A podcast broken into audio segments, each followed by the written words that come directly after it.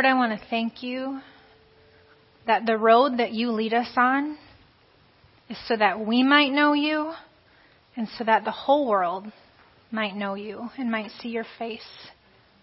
God, you are so good. So, Lord, as we uh, as we approach your word, I want to acknowledge before you that we're in a million different places. But Lord, we are all on the same road towards being living stones for your kingdom. And so, Lord, would you hold us each where you have us? Lord, and we thank you for where you have us. Growing to trust you and to look to you when things are great and when things are really, really hard. So, Lord, would you use your word to encourage us this morning and to draw us unto you this morning, Lord, and to make us more into your likeness so that the world can see that you are God and that you are good. Amen. I want to invite you to have a seat.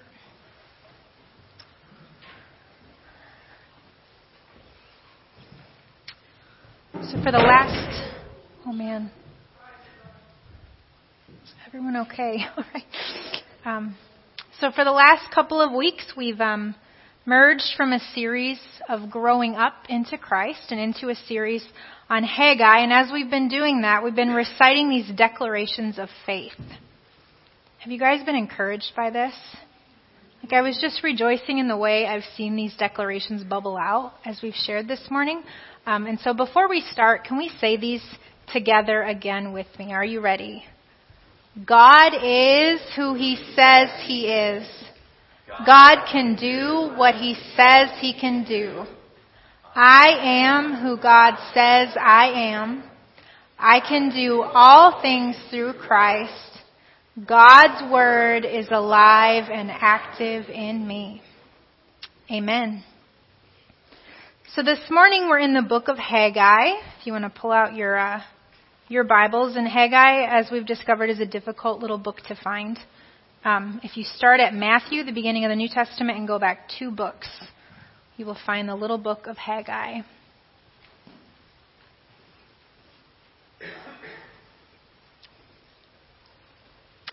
Last week, um, Pastor Gina opened this series on Haggai by preaching through verses 1 through 11 of chapter 1, which is God's word to his people. His people, the remnant of Judah, given through the prophet Haggai, um, and this morning we're looking at the people's response to what God spoke through Haggai in verses 12 to 15. Um, but for the sake of the context, we're going to read Haggai 1, verses 1 to 15.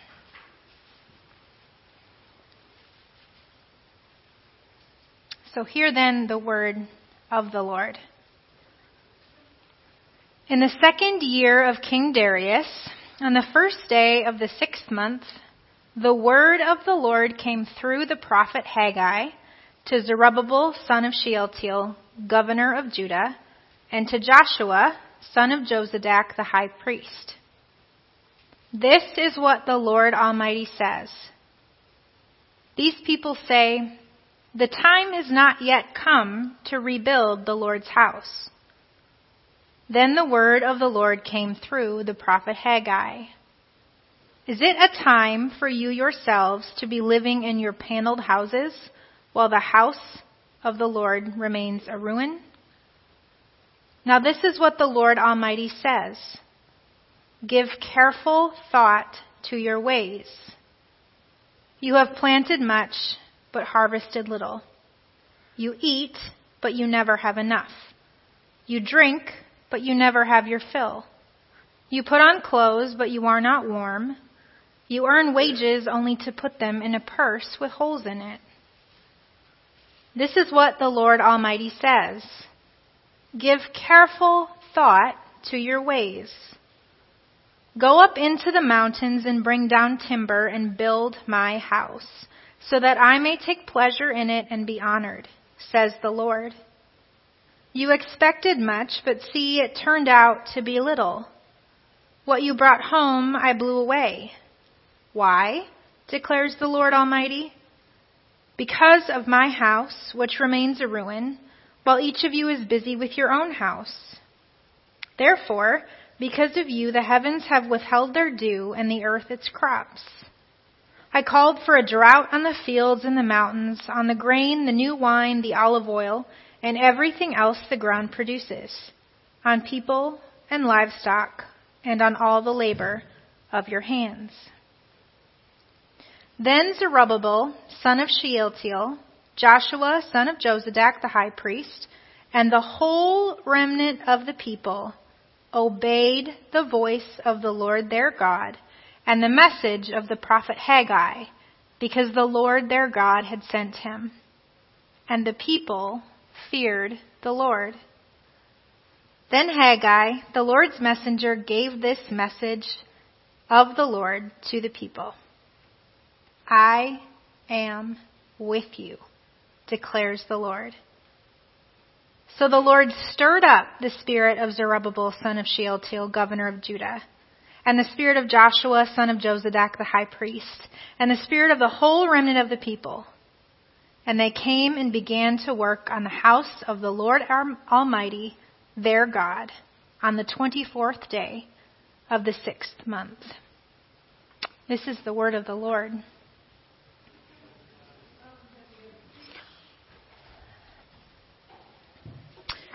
So I want to begin with a little bit of a story that includes my beloved husband who has given me permission to share. Um, so Nate is already laughing. It's going to be a good one, right? Um, so my husband's really great. Um, and one of the many things that's so great about him is that he's super ultra responsible. Like I feel like in every friendship, every relationship, there's like one responsible party, right? Okay. It's not that I'm irresponsible. He's just he's very responsible. And so um, he's always looking to see that things are taken care of, that the boxes are checked, and that we're not in a state of emergency, right? And so because of this, Brendan is often reminding me of things that need to happen and what might happen if I don't do them. Um, so he'll often say things to me like, you know, make sure you pick up the dog food or he's going to starve. Um, make sure you fill up the car with gas or you're going to get stuck on the highway. Make sure you turn the coffee pot off or you're going to burn the house down. Um, you know, very important, responsible things. He's not wrong. So several months ago on my way home from church, a truck driving right in front of me kicked up a rock and it came flying into my windshield, you know, like that great crack, and there was a little divot. Awful. But it was very small. But I got home and I did the responsible thing and I told Brennan about it. You know, I got this divot in the windshield and he says, honey, this is why we have insurance. It's okay. But before it gets cold, mind you, this is in the summer, you need to call, file claim, and get this dealt with because when the temperature changes, evidently that makes cracks. Now we know. Okay. so, so it's not like I maliciously intended to ignore him. Or like I really intended to be rebellious and not do it, but you know, life got really busy. And that tiny little divot, like I hardly even noticed it anymore. And I wasn't exactly sure about the process of filing a claim, and quite honestly, that made me a little anxious, right? Like, I don't know what they're going to ask for, what I've got to do. Um, and every day just never seemed like the right day to do it. And so I just never called in. And don't you know it, Thursday evening, it was very cold. And I was on my way home from Empowered for Witness here, and I got about five miles down the highway and I heard this pop. And I looked down and there was a crack all the way, like one thin line, all the way across my windshield. Shoot. And I remembered immediately. My husband had told me to get that fixed and he told me that when it got really cold, it was going to crack. And it did. And I felt awful. I think I was even shocked that the consequence had happened. You ever been there? Like, oh, that's not going to happen. It does. I felt guilty, quite honestly, and really disappointed, and almost like sheepish to go in and say, like, honey, it happened. Now, I'd assume that my feelings in that moment were not all that different, but probably really exaggerated for the people hearing from the prophet Haggai. As Pastor Gina shared with us last week, Haggai was sent to the remaining people of Judah. So we've got a really small group of people. They'd been carried off into exile and had lost large masses of their numbers and had cried out to the Lord for some people say 70 years is the timeline until God finally heard and brought them back to their land, which was completely decimated. They'd come back to nothing.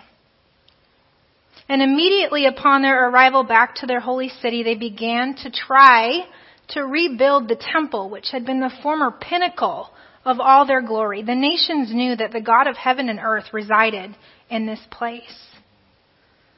The temple wasn't just a building for these exiles. Remember, this is the Old Testament, so this is before Jesus. So the presence of God doesn't dwell within them, it dwells in a physical place, in this temple. This was the place where God's glory would dwell. It was the place where they'd come to worship and sacrifice, to make atonement for sin so that they're in right relationship with God. The temple is literally the seat of their relationship with the Lord. But labor on this massive, intricate structure was really hard. It was difficult and it was time consuming and they were exhausted and overwhelmed. They had no homes to go to themselves, no crops to feed their children. The surrounding people groups who did not seek the one true God came and made fun of them and oppressed them and made it difficult for them to work on this temple. And so slowly, one by one, the workers and laborers packed up their tools and went home to build houses for their families and to put crops in the ground for their children to eat. And so for 16 years, the foundations of God's dwelling place sat hollow exposed to the sky and the rain and the elements. These people say the time has not yet come to rebuild the Lord's house, the prophet Haggai was sent to say. Is it a time for you to be living in your big, beautiful homes while God's house remains a ruin? Look around, declares Haggai to God's holy people. Give careful thought to your ways. You've planted much, but your harvest is little. You've worked very hard to meet your own needs, but they remain completely unmet. As Pastor Gina pointed out to us last week, Hosea was inviting God's people to survey the consequences of their actions, the fruit of their labors. And in doing so, the people would have been reminded of what God had told their forefathers long ago in the book of Deuteronomy immediately when they entered into their promised land. See, remember, God had covenanted himself to these people saying, I am your God and you are my people. And if you walk in my way, I will bless you and you will be a blessing. But if you do not walk with me, there are consequences and you will be cursed. Now, the exact consequences that were listed there are what Judah was living into drought, crop shortages, opposition, turmoil, and chaos. Oh, I bet Judah thought God told us that this would happen if we didn't do things His way. Look around. We've lost our way. We didn't listen. Give careful thought to your ways, church, was the command that we were given last week.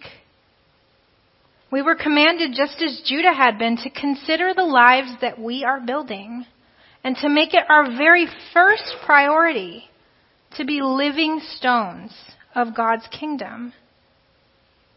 And so this morning, we pick up with Judah and even with our own processing of God's command as we look to see how Judah responded.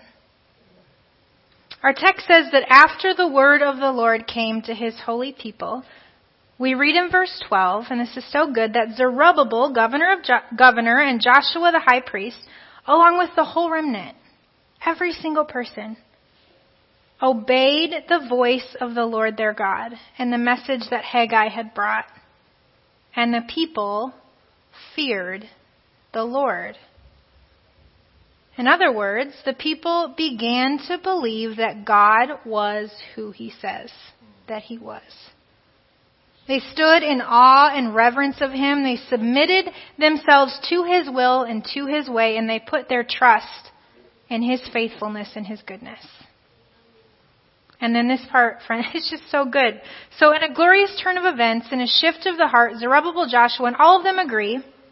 They come into agreement with God's convictions. And before they even pack up their tools and head down to the temple, God sends Haggai back.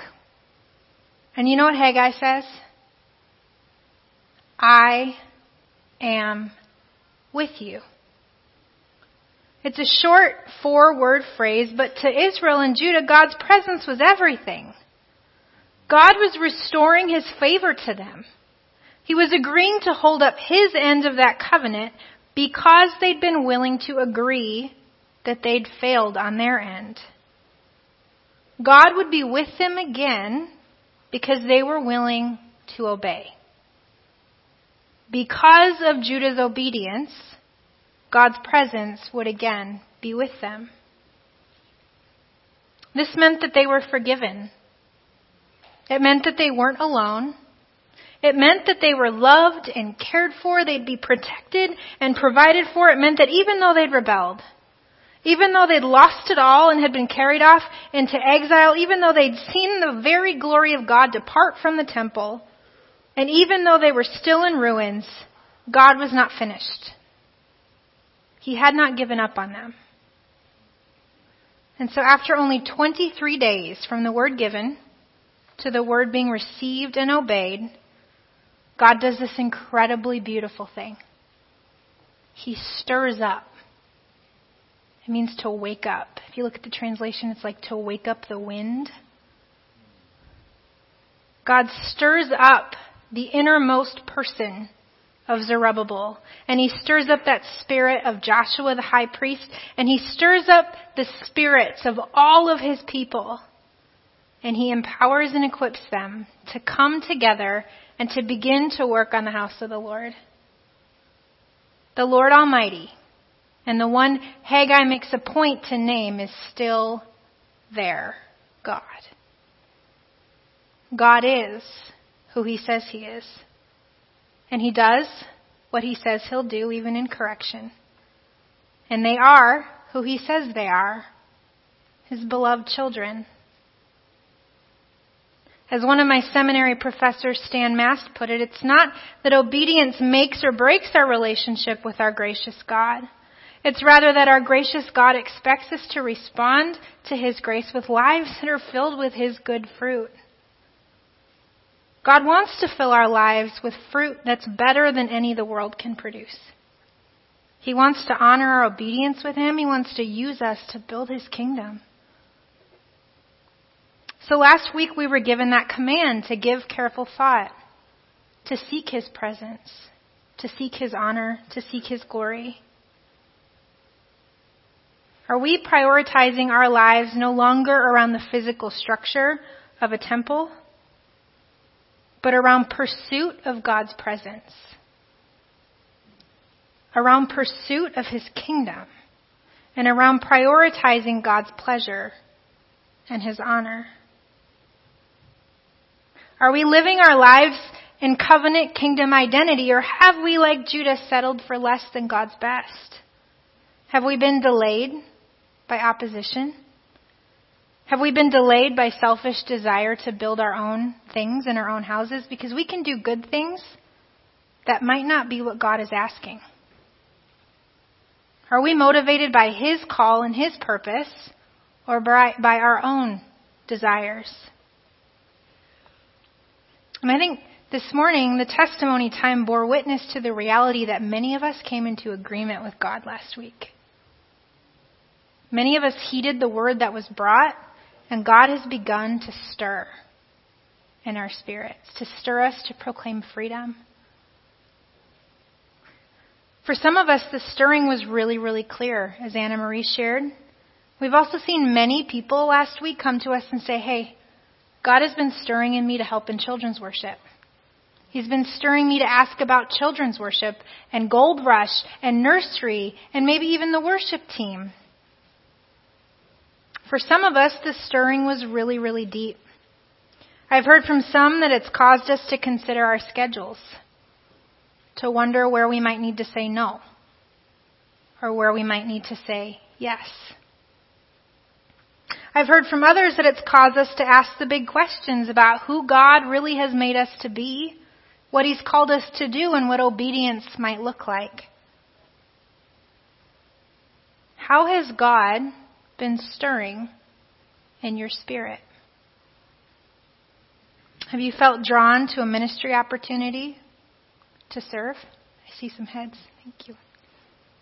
Have you been convicted about using some of the gifts and the passions that God has given? Have you been convicted to say no to something that keeps your life cluttered and busy? Or have you been emboldened to say yes to something that might require more of you than you wanted to give? God stirs our spirits in a multitude of ways. He can bring feelings of dissatisfaction.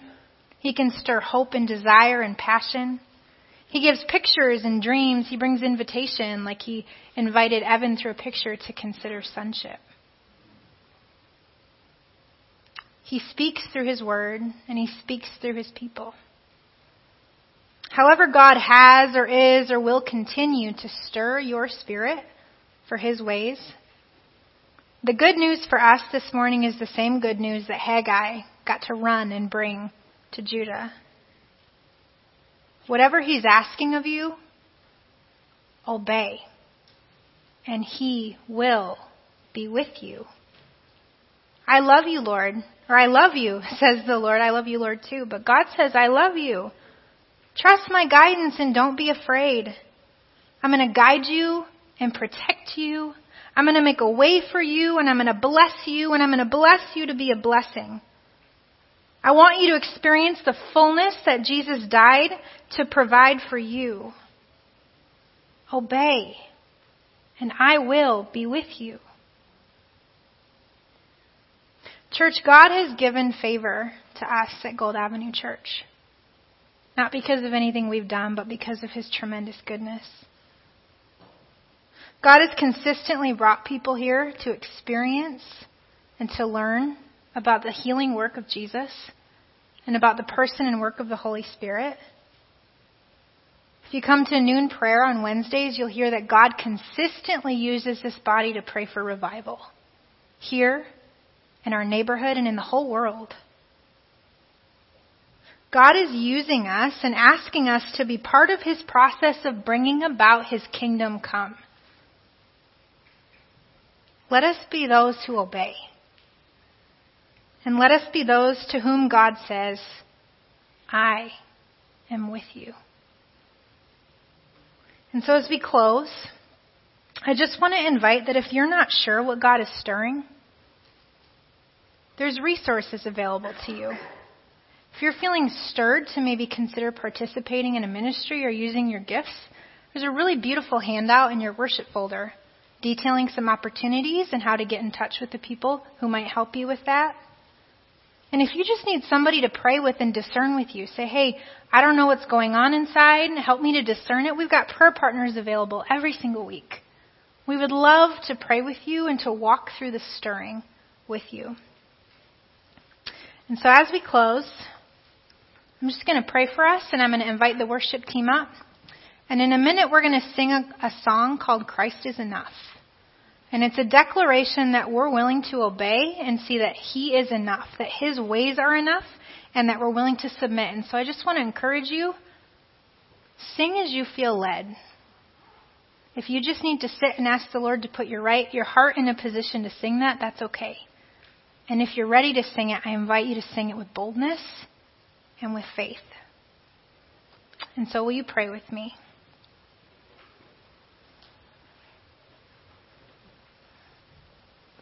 God, I want to thank you that you have a purpose and a plan for all of us.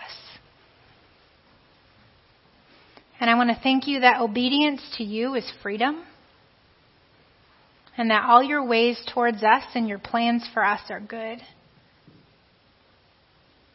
And so, Lord, this morning, would you stir our eyes to see your goodness? Would you increase in us the gift of faith to obey? Lord, and would you continue to stir us up to be a body who advances your kingdom? Meet us each in our own place, Lord, and would you be glorified? In Jesus' name, amen.